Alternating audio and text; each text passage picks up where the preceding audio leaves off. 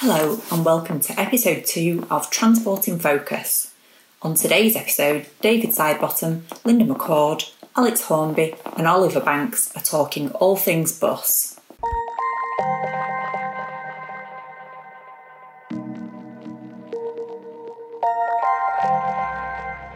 Let's go straight over to David for an insights update. Thank you, and uh, hello to everybody. Um, I think it's just worth kind of a little bit of a, a very fast whiz through the past three months or so, I guess, because it has been, you know, the most overly used word at the moment is unprecedented, but it has been unprecedented times. And I think the bus industry has gone through a staggering amount of change, both in terms of that initial middle of March, you know, locking down services to what in effect was a Sunday plus type service running uh, a much changed timetable, broadly speaking, across uh, uh, across Great Britain, carrying very few number of people, but those people were very important to society. People who were the key workers, those people that needed to do their essential trips. Um, and it was fascinating to see the kind of view that we were starting to pick up from people through our research, our, our omnibus work, as we call it, regular track of what 2,000 people across Great Britain were uh, saying about not just about their trips on public transport, which were few, few and far between at the time because people clearly were only making essential trips and, and those key workers going back to end of March, beginning of April, but also their views on what the uh, COVID 19 coronavirus was meaning for their lives generally and what they were doing and what they were thinking. And I guess tracking that over time, over the last 10 weeks or so, we've, we've seen some stability in the results. We've seen that people are slowly returning to public transport. I think that will back up the kind of thing I'm sure that Alex will uh, reflect on with his own bus operations and how people are slowly returning to making more journeys as we get the chance to go to more places. But in, interestingly, there are some things that are, that are starting to stick now. There are there are sense from people that you know they are concerned about social distancing on, on, on public transport and on buses uh, uh, as well. Concerned about the issues around face coverings that, that came through, and that has changed slightly since it became more mandatory in uh, in England and other parts of Great Britain. And I think generally about the kind of how they how their lives are evolving as slowly restrictions are lifted on things like retailing, hospitality. There's still a big question mark for the future, and one I guess we might come to as part of this discussion over time is particularly people with work. You know, work-life patterns are very different now for, for quite a, uh, a number of people, and, and around 50% of people are telling us that they may not be going back to their regular five-day-a-week commute anytime soon. I guess that's the kind of challenge that governments, transport authorities, and bus operators will have in times to come. But that's the kind of view of the work that we've been doing generally over the past three months. I don't know, Linda, whether there's anything more you want to come to on the uh, what people are actually using public transport is telling us. Yes, indeed, and really interesting, David, to see it from the perspective of a, a weekly tracker like that. But as well, Transport Focus has carried out a one off sort of survey with 7,000 people from our transport user panel what that shows is that people are still it's it's, it's there's low usage of public transport. So of that 7,000 people, there were 875 people who had made a bus journey between the 9th and the 22nd of June. So that gives us enough to hear from those people who are using. And what is really interesting, particularly picking up some of your points, David, is that what this showed is that 81% of those people were satisfied with the last journey and 80% felt safe from the risk of being exposed to coronavirus. And this is bus passengers. What this would imply, I think, is that those who are using buses are seeing the impact of all the hard work that operators and local government and others are doing. Uh, but we also so, saw that um, they, those of, of, the whole group, so this is like the 7,000 people, they said they expect to make a journey using public transport at some point. But half were saying they just really don't know when that will be. And I think really, really Im- importantly from that is that 42% are saying that when they do need to make journeys by public transport, and of course that includes bus, that this is their only option for those journeys. So clearly, those who are using bus at the moment are indicating it is okay. For many who are saying they will be relying on public transport, including buses, as have no other alternative. Thanks for that, guys. Um, I think that's a, really interesting place to kind of, I guess, throw over to Alex. Um, perhaps you could just tell us a little bit, first of all, about sort of what you do day to day at Transdev, and, and then maybe I think uh, also something I've noticed certainly spending any amount of time on on uh, transport Twitter, as I as I lovingly refer to it as, you'd be you'd be hard pressed to miss the uh, the amazing campaign that you've been doing to uh, to reassure passengers that actually, you know, your your services are are in a fit state to be, uh, I guess, what the government refers to as COVID secure. So, if I could just throw that over to you, Alex. Yeah, sure, and it's it's um, great hearing um, um, what Dave's been saying and some of the, the reassuring um, comments um, and the research that, that, Linda mentioned as well. Um, and, and great to be part of the podcast too. So thank you for that. I think yeah, I mean, over the past few months, I think what, what we've sought to do, which is what we we we always try and do at Transdev, is is is make buses things that people are proud to be seen on, and particularly over the past few months, we've been trying to normalise buses rather than demonise buses, and I think one of our biggest concerns with um, with with with COVID in itself, but then particularly some of the messaging that, have that has accompanied it and some of the perceptions is that is that we didn't want public transport to be demonised. We didn't want it to be the place that you know looks like a crime scene off off repeated words. Um, you know, during during during the whole COVID episode, you know, we still want to make buses places that people feel comfortable with. And at the very beginning, you know, we were taking key workers to work. We were do, we were taking people who, quite frankly, at that point when we were when we were only carrying ten percent of our normal customer base, these were people that had to use the bus. So we wanted to still make that feel quite an acceptable and good part of their day, not something that, that was a risky part of their day. And, and since then, as, as things have opened up and lockdowns lessened, we've been very keen to, to keep that reassuring message travelling through. Um, we've been very strong in our clean, safe, ready to go um, message that's actually been ongoing now for, for, for, for, for two or three months now. We were very quick to, to, to make people feel welcome and feel um, feel comfortable on buses. And I think this was simultaneous to when I think the, the, the government was still doing the avoid public transport message. Because quite frankly, when we spoke to our customers, there were people that, that couldn't avoid public transport, so therefore they wanted to feel safe. Um, and, and it was a shame that some of the messages that were happening around that were, were at risk of, of not making people feel comfortable. So we, we worked very hard to, to, to ensure that um, customers and lapsed customers and even non-users completely could see there was a heck of a lot of work going on um, to keep buses clean. Um, and we did that, you know, by showing the workers who were doing it as well, because they they get a kick out of it when they know that they're they're doing a great job and the company is is, is using them as the as, as, as the as the models and the, the poster boys and girls for, for the great work they're doing. Um, so we were we were very keen to, to show the, the enhanced cleaning process we, we, we were using, um, the frequency of cleans both during the day that, that was that were being enhanced, uh, the use of, of new cleaning equipment such as um, um misting equipment um, on every bus every night, installing hand sanitizers on buses, um, and, and, and more guidance for when customers got on buses as to where they should sit and why they should sit but in our typical friendly on-brand style that match the, the comfort and ambiance of the buses um, that, that, that, that, we spend um, a lot of time getting right in terms of attention detail and making buses places that people want to be. Um, you know, so so you know we were very strict. We didn't want yellow and black tape everywhere. Everywhere we, we wanted it to all be something that felt very comfortable, um, but at the same time, you know, made people feel confident than when they were travelling.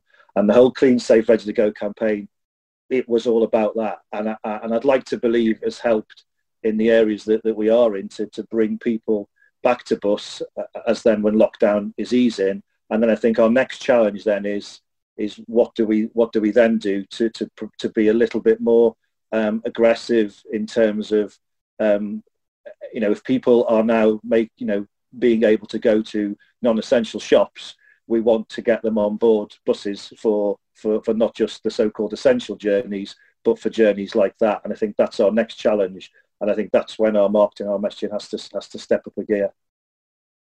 So um, I think it's really interesting that you've uh, you kind of touched on that whole essential versus uh, inessential debate. Um, I'd, I'd, like to throw this one out to David and Linda to, to jump in on, and um, just to have a think about you know where we're at with with central government messaging at the moment around uh, you know essential journeys. Um, I know that we've been doing a bit of work on this recently, which uh, which has gotten quite a lot of quite a lot of good pickup in the media. Um, so uh, David and Linda, I mean, where, where, do you think we are at the moment with with uh, messaging from the DFT and, and, central government?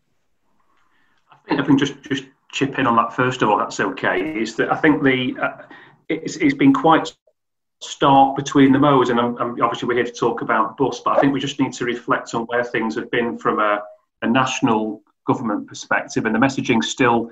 Um, if you look at the central government advice, advices, essential journeys only, and but clearly, the, the, the way that restrictions have been unlocked, and I, I, I remember doing some media interviews middle of June when we saw the retail sector reopening, you know, and, and the questions were honest, good questions, you know, that, you know, what's an essential journey when I can actually go into town on the bus or the train or the tram and go and buy a pair of socks or a new t-shirt you know, is that an essential journey? And I think that's the kind of messaging that is is sinking into people. And you know, the work that we're doing through our omnibus work is that it's it's clearly starting to root into people's psychology about can I actually make this journey by public transport? So it's really, it's, you know, and I think certainly what we've seen with the bus sector, and Alex is right at the sort of vanguard of this and leading this this charge really is about not just making it inviting and welcoming back, but the clarity of information we keep banging on about this, and even your pre-virus, pre-crisis, it was all. It's always about information. It's always about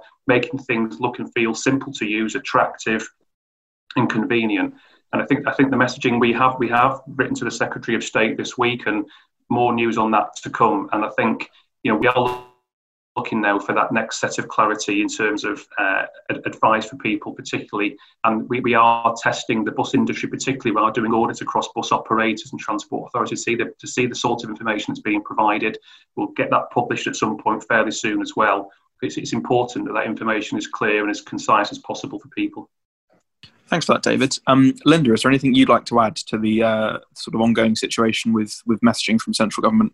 Yes, I, I think it's interesting because we, we know when we were back when it was normal, if we can remember back to then, that you know in the industry we, we, we know what we're talking about. The operators uh, know that what they're trying to say, um, you know, but it doesn't always land. And this is why Transport Focus has actually been looking at some websites. Uh, we've done this on rail where we're undertaking that work at the moment, just to kind of give some constructive feedback from a real passenger perspective that actually the messaging is clear. And I think David's point, and this is why Transport Focus is, is, is kind of raising this issue, is that if the messaging is not clear, it just leads to confusion for people, not knowing if it is right that they should get on a bus, a train, a tram, uh, and really that's no good for anybody. So that clarity of message is really important. Yeah, I think that's um that's a really great observation, Linda. Actually, and it's um it's like you say, it's been the same, you know, even before COVID nineteen was was but a twinkle in the eye of the global pandemic economy, we were always saying how important it was for, for clarity of message, and, and as David said, for, for smart, well presented, uh, accessible transport. Um, I'd like to uh, I'd like to throw you a bit of a curveball, Alex, and, and, just ask you a question, which um, I wonder if perhaps you'll, you'll, be able to provide some additional insight on. Uh, how many people would you say are, are being compliant with the uh, the new regulations that you must wear a, a face covering when on public transport, from your experience? Um, uh, well, yeah, I think you sort of beat me to it. I was waiting for an opportunity in the whole conversation to say, and of course, the, the one challenge is, is, is face covering that, um, that I'm not sure. Um, yeah, that, that, that is the one thing that I think, you know, as, as an industry is a difficult one that I'm not sure has been completely cracked yet. I think um, what what we're seeing, you know, we run we run across um, uh, the, the, the sort of width of, of England across the north, um, and we see we see very different attitudes in the different towns we serve. So so in in Harrogate, um, you know, we're actually seeing near enough about 100% um, in terms of people um, who who we who we estimate um, are not exempt from the rule. So that means if you if you see Harrogate buses, they've generally got around 90% of people wearing wearing them, and I think we can assume, uh, based on what we think is around you know 10% ish are likely exempt. So we think that there's, there's good compliance there. Um, but then I think you go to some of other towns we serve, um, particularly in, in, in Lancashire um, and in Blackburn and, and, areas like that, which, which, which have acted very differently to to Harrogate in lots of ways. They act very differently to Harrogate, lots of ways in terms of attitudes and approaches. And there, there the the um, the compliance is much is much lower. It's more in the sort of seventy percent sort of range. Um, and interestingly, Blackburn is, is a place where patronage has bounced back a lot quicker than, than it has in Harrogate. So I think a lot of this is is down to people's attitudes and what they think is is is um, is is, is important, um, for lack of a better term. Um, and and and, it, it is a challenge because um, you know in, in, and, and to, illust- to illustrate the, the variability in the reaction from customers, um, it did it did make me smile because you have to you have to find some enjoyment out of some of these situations sometimes. Is, is uh, I had a complaint reach me from a customer in Harrogate who was very very upset that the driver had the temerity to politely ask him um, why he wasn't wearing a face covering and how dare someone challenge this man's sense of fashion or whatever as to why he wasn't wearing a face covering on board on board the 36 bus in Harrogate. And then I had a deluge of complaints in Blackburn saying it's terrible. Why isn't your driver throwing everybody off who hasn't got a face covering on? And so these are this is where the bus, you know, as a bus operator, we're really stuck in the middle. So you know how how we are approaching that is saying to drivers, look, if you feel comfortable and you can do it politely, please ask people, you know, if they haven't got a face covering to to to to to, to wear one next time. Oliver, can I come in here? uh, just say, uh, that uh, as part of my role uh, with Transport Focus, I chair the, the, the, West Midlands Bus Alliance. And Alex, it was really interesting. We had a long discussion uh, about this yesterday on one of our weekly calls, and, and, and that uh, alliance is with Transport for West Midlands and National Express, Diamond Bus, and uh, smaller operators. Is that you know the, they're they're receiving the operators and Transport for West Midlands a lot of complaints from people to say that they feel they should be enforcing this a lot more. And it is really a fine balance because you know nobody wants to the confrontation particularly for, for the drivers who, who, who have a difficult job uh, as it is so some of the areas that we've been trying to mitigate uh, and actually one operator in the west midlands has made firm decision that either a person has a face covering or they have something that shows that they have a reason for exemption uh, or else they're not allowing them on the bus. Now, that may seem a little bit extreme. However, the, all, all they actually need, and the bus driver will hand this to, to the person. The person says, I am exempt, given this piece of paper, and therefore that shows other passengers that the driver has been proactive. And then picking up also, uh, Alex, on your point around, um, you know, sort of the police or uh, in the West Midlands, there's a group of people called Safer Travel, and they've been out and about, and it's very much around encouraging people to wear face coverings. But they have actually said that they have made interventions and have um, not arrested, but given people maybe w- strong warnings.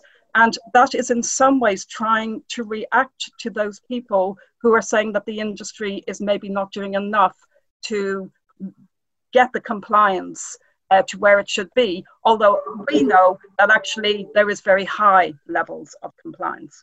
Hopefully, you'll all be able to ignore the screeching sound as I change gears from face coverings into flexible fares. I think my uh, perhaps the, the segue I'll use is that obviously face coverings are a challenge for passengers, and I think it's fair to say that flexible fares are, are going to be a challenge for industry. Um, I'd be keen to open this one up to discussion. Whoever wants to just jump in first on this one. Um, what do we think the future looks like when it comes to the, the 9 to 5, 365 days a year season ticket? Do we think its days are numbered? If I, if I just yeah, if I just can just just chip in a little bit off you, what, what we're picking up through the through the omnibus work, and I think you know, I mean, clearly there, there are there are initiatives coming in, and I'm you know I'm sure Alex will talk about the good stuff that they're lining up, and we're seeing bits elsewhere. But I think I think this this is the kind of the next I can use the phrase the next wave that's coming is about the economy, obviously, and and obviously I, mentioned earlier on that the that, that we're seeing people's you know particularly those people. You know, it's not just office based people who were working commuting four five days a week. They're currently less of them are doing that. Um, you know, I've not been on a train or a bus since the middle of March now. There's lots of people in this similar situation.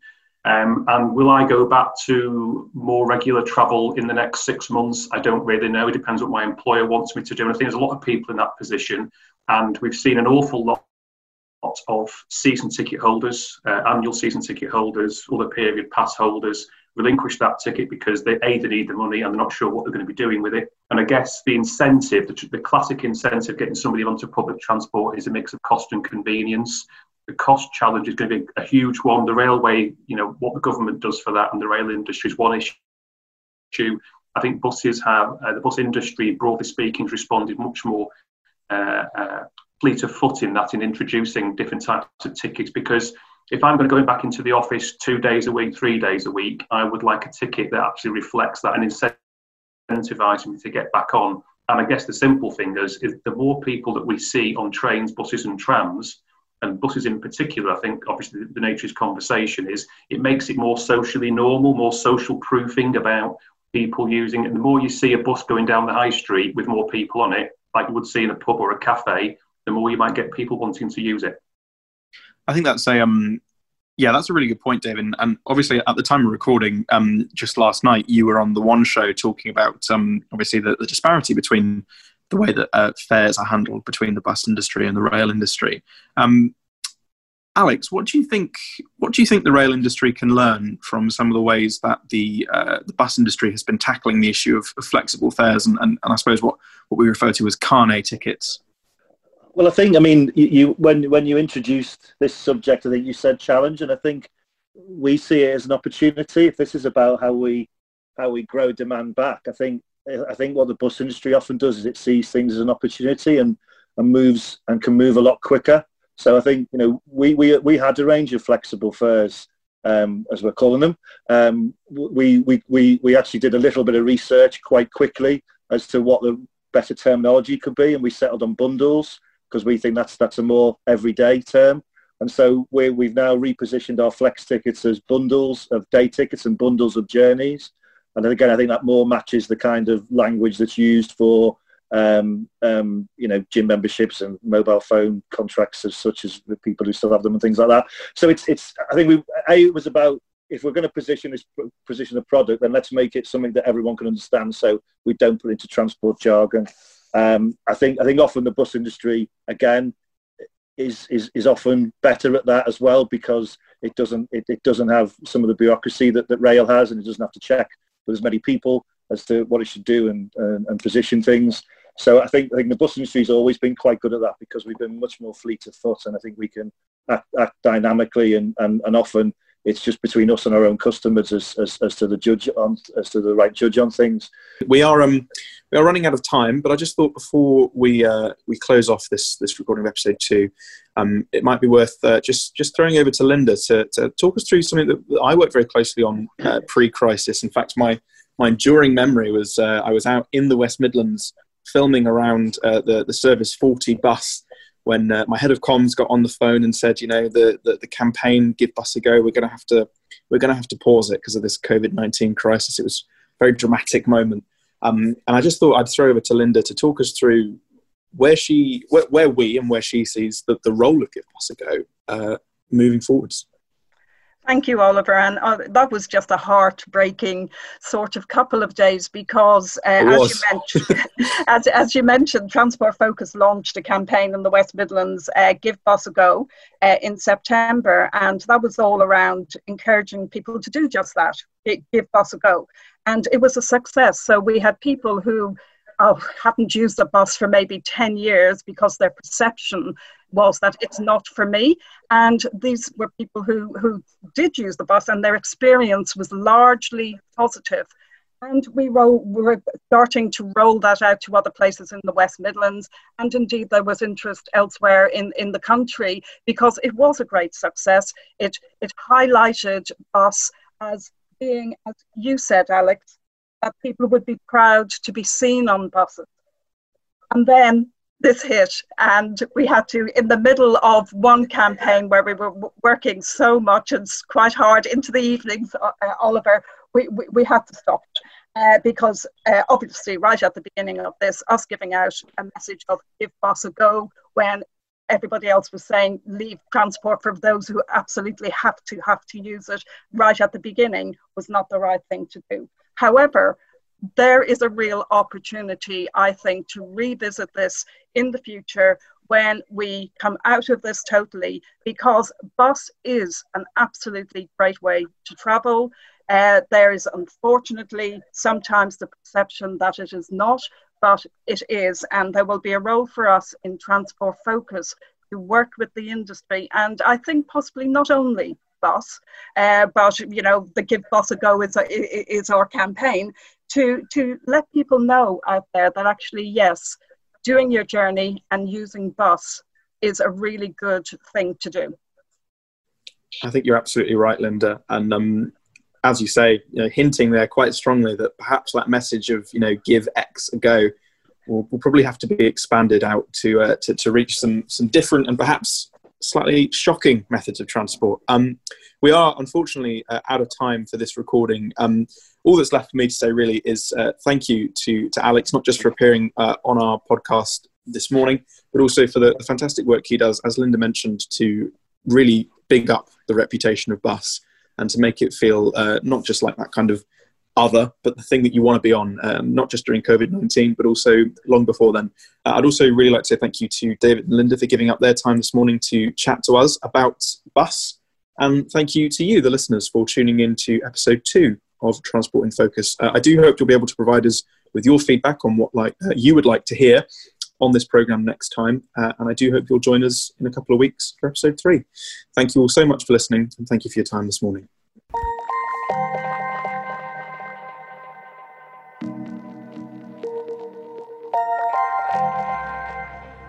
Transport in Focus is recorded across Great Britain. It is written and produced by Oliver Banks and co produced by Sarah Nelson.